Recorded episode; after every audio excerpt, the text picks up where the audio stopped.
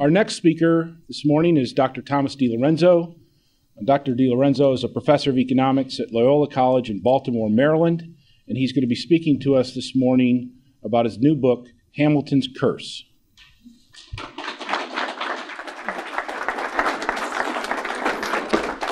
Uh, thanks, Marka. I too have never been arrested with Jeff Tucker, but I'm willing, I'm willing to try. Uh, uh, the bars are open late here in Auburn. Jeff has four kids, so he doesn't go to the bar very often. Uh, is it four? Is it or is it six now? I lose track. Well, well, my book, um, Hamilton's Curse. That's not it. Um, uh, explains um, the current economic crisis. I wrote a book on Alexander Hamilton. My my uh, uh, publicist at Random House wrote a great press release in October when it came out, saying uh, this this is the book that explains the origins of the current economic crisis and and uh, it was apparently written so well it, it was in, intriguing to NBC News because you know how could a book on Alexander Hamilton explain uh, what's going on?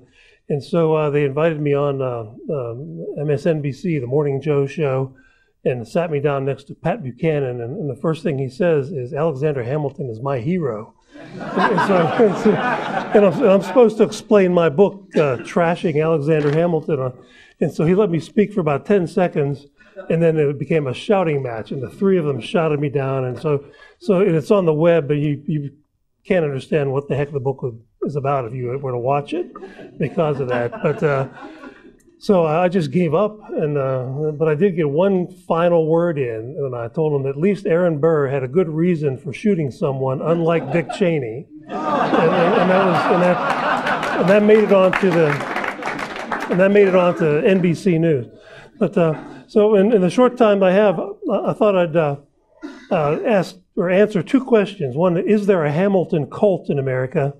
And then uh, a second question, uh, briefly, you know, what is Hamiltonianism anyway? And uh, uh, there's there is a bit of a Hamiltonian cult. it's not like the, it's not as big and powerful as the Lincoln cult, which has been on display in the past month with Lincoln's 200th birthday. But I'm, I just have some quotes from some of the people that I quote in my book uh, that illustrate that there is sort of a cult like behavior behind Alexander Hamilton. Uh, my friend Clyde Wilson told me that when he visited friends in New York City about 20 years ago, they took him to this 300 year old church where Hamilton is buried. And, uh, and there were flowers on the grave. And he said the Wall Street people put fresh flowers on his grave every week. And so that's so they certainly uh, revere Hamilton. And well, here's his most famous biographer these days is Ron Chernow, and he said this: Hamilton is the prophet of the capitalist revolution in America, end quote. And of course, that is dead wrong. He, he was not a capitalist, he was a mercantilist. Uh, he he could, should better be called the prophet of uh, mercantilism in America. David Brooks, uh, the New York Times, Wall Street Journal, neoconservative author, said this Hamilton created capitalism. One guy did it, uh, created capitalism. Forrest McDonald says Hamilton is responsible for America becoming the richest, most powerful, and freest nation in the history of the world. Again, one guy. Uh, here, this is what uh, what Pat Buchanan actually said to me was, "How can you criticize Hamilton? He's the architect of the American economy." End quote. That's a quote. So again, there's this idea that there was one man, sort of like the Wizard of Oz, behind a curtain, um, the architect of the whole economy. Um, there's a, a museum, uh, New York Historical Society had a, uh, this, uh, uh, a book published, and they had a display entitled Alexander Hamilton, the Man Who Made America. So, so again, there's this idea that there was this one man out there uh, molding America in his image, I, uh, I guess. And um, there's a political scientist named Stephen Knott who said this in one of his books Hamilton is the founder of a great Republican empire that explored the outer reaches of space, welcomed millions of immigrants, led the effort to defeat fascism and communism, produced countless technological advances, and abolished slavery and Jim Crow. So all, all one guy is responsible for all that. He never he never he didn't mention any of the bad things that the American government has done over the years that Hamilton is supposedly the creator of. Just just these things. Uh, David Brooks and William Kristol when they uh, when they announced uh, what national greatness conservatism was, uh, which is on display today in Iraq, among other places. Uh, this was a 1997 Wall Street Journal article. They said this: Conservatives need to reinvigorate the nationalism of Alexander Hamilton and Henry Clay and Teddy Roosevelt. So, so the neocons think of themselves as sort of the political heirs of Hamilton. Uh, Michael Lind, another, I know, I guess you call him a liberal slash neoconservative. Uh, most of the great American statesmen have been nationalists in the Hamiltonian tradition. In the Civil War, Hamiltonian defenders of national unity dealt a crushing blow to Jeffersonian champions of states' rights. End quote. Uh, George Will uh, said in one of his columns, Americans honor Jefferson, but we live in Hamilton's country. And that's certainly true. I, I argue in my book. Uh, the Brookings Institution in Washington, D.C., which is the oldest uh, so called think tank in Washington, uh, they have something called the Hamilton Project. It's a big, long series of proposals for economic intervention of all kinds. And naturally, it's called the Hamilton Project. And um, it's financed by Wall Street banksters, including uh, uh, Rubin, Clinton's former uh, Clinton's uh, Treasury Secretary, Hamilton Project. When, when the first bailout occurred, when Bush was still president, Forbes.com got out there and defended the bailout right away, as did the Wall Street Journal in, in a few articles. In, uh, in one of the articles in Forbes.com was entitled uh, Ron Paul versus Alexander Hamilton. The bailout plan is conservative and constitutional by someone named Jerry Bowyer. And so they went, since Ron Paul is a Jeffersonian, uh, and, and proudly so, uh, this guy was saying, uh, uh, don't believe either Jefferson or Ron Paul that the bailout is a bad idea. It's a good idea. You know, Hamilton would approve. Uh, then in the Wall Street Journal, John Steele Gordon came out and blamed the whole economic mess on Thomas Jefferson. not, not Alan Greenspan, Thomas Jefferson. Here's what he says How could the richest and most productive economy in the world has ever known have a financial system so prone to periodic and catastrophic breakdown? One answer is the baleful influence of Thomas Jefferson. this was October 10th, 2008, Wall Street Journal.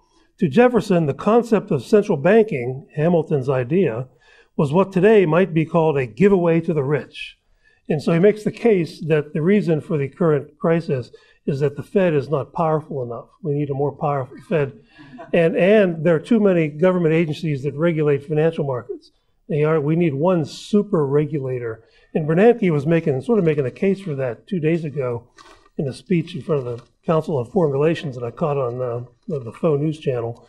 And he uh, he's arguing for a uh, what does he call it a uh, systemic risk uh, uh, a new central planning authority that will regulate all risk taking in America. And so, so this is just a few examples of anything from the Wall Street Journal to Forbes to political scientists and academe uh, saying these things about, to Pat Buchanan, saying these things about Hamilton. And it really is a cult like following.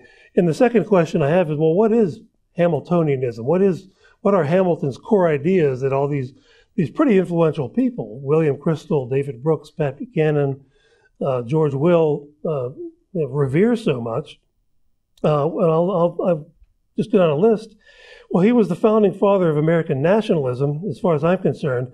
And uh, Clyde Wilson defends nationalism as this the unhealthy love of one's government, accompanied by the aggressive desire to put down others. That's nationalism. Patriotism, on the other hand, according to Wilson, is the wholesome, constructive love of one's land and people, different than nationalism. Uh, Hamilton wanted a foreign policy that would pursue, in his words, imperial glory I quote uh, the historian Clinton Rossiter from Cornell, the late Clinton Rossiter, as saying Hamilton's overriding purpose was to build the foundation of a new empire. And so you can see why Jefferson didn't like him very much. He, he, thought Jefferson thought the role of government was the protection of life, liberty, and property, not to create an empire. Uh, he proposed, Hamilton proposed a king like chief executive uh, at the Constitutional Convention and the effective abolition of states' rights or federalism. And of course, we achieved that. Uh, Hamilton philosophically was a Jacobin. He was constantly imploring anyone who would listen to give limitless powers to the central state, uh, assuming that wise men like himself would use that power in the public interest.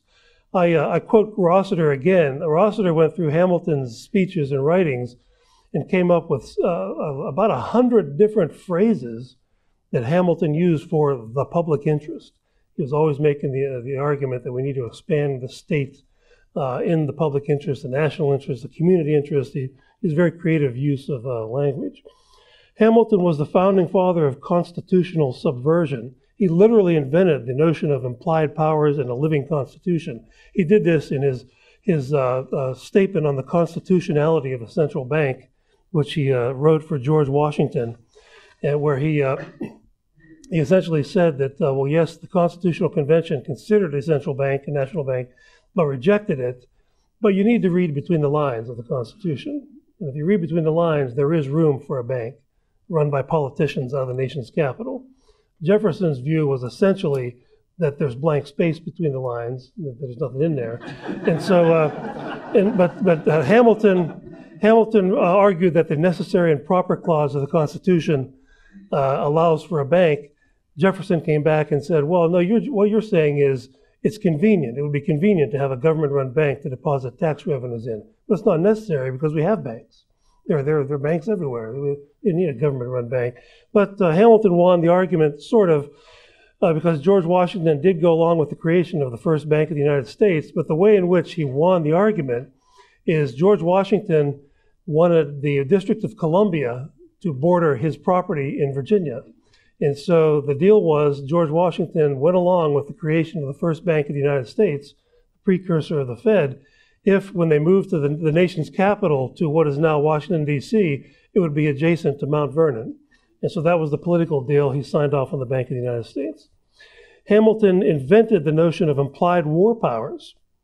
He advocated a standing army, and I'm convinced, and I make the argument in my book, is the reason he wanted a standing army, which Jefferson did not, was he wanted a standing army of tax collectors to intimidate Americans, not to not to defend against foreign invaders. And he proved that to me in, uh, in by by leading 15,000 troops with George Washington in the Whiskey Rebellion into Pennsylvania to put down a tax revolt. That was a standing army of, of conscripts. The, the soldiers were conscripts, the officers were mostly affluent bondholders, government bondholders from the eastern seaboard who wanted to make sure there was enough money in the Treasury through the whiskey tax, among other things, to pay off their bonds. And so uh, I'm convinced that that's why he wanted a standing army. He wanted a standing army of tax collectors. Uh, he provided the original intellectual argument for a large national debt.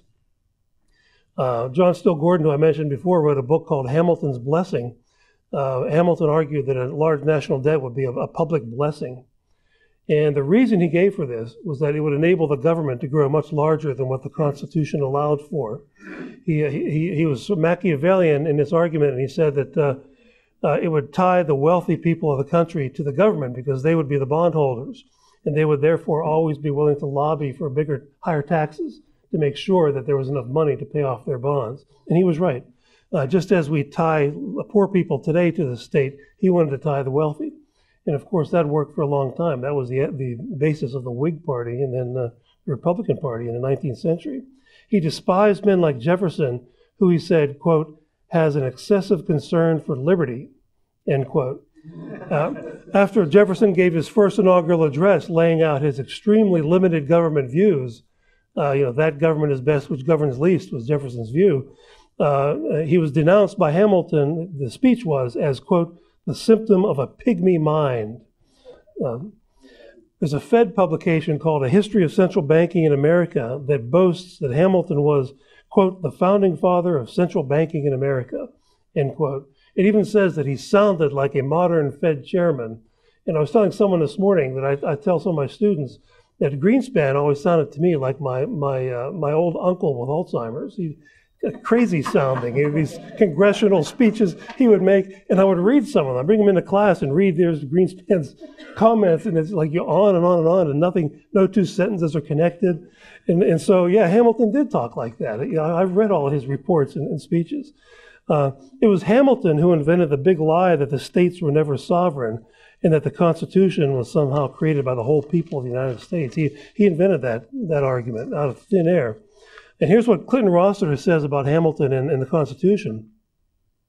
The principles of nationalism and broad construction expounded by Hamilton and his disciples have long monopolized constitutional law. The formula for congressional authority today, this is back in the 1960s, he's writing. The formula for congressional authority reads the commerce power plus the war powers plus the power to tax and spend for the general welfare times the loosest possible reading of the words necessary and proper. And I quote, I quote him also as saying he really provided the roadmap for generations of lawyers to twist the words of the Constitution because Hamilton's view of the Constitution was that properly interpreted, it could be a potential rubber stamp for unlimited government. Just the opposite of Jefferson's view that it could be something that would constrain government. And so uh, he was also the founding father of uh, crony capitalism. I have 30 seconds left. I'll quote William Graham Sumner, who wrote a great biography of Hamilton, which is online.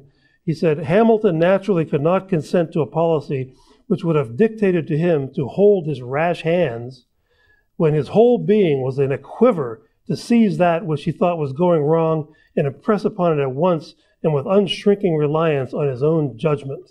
End quote. So he was sort of an early day Barack Obama in that regard, wanted to regulate and control all human behavior. Thank you very much.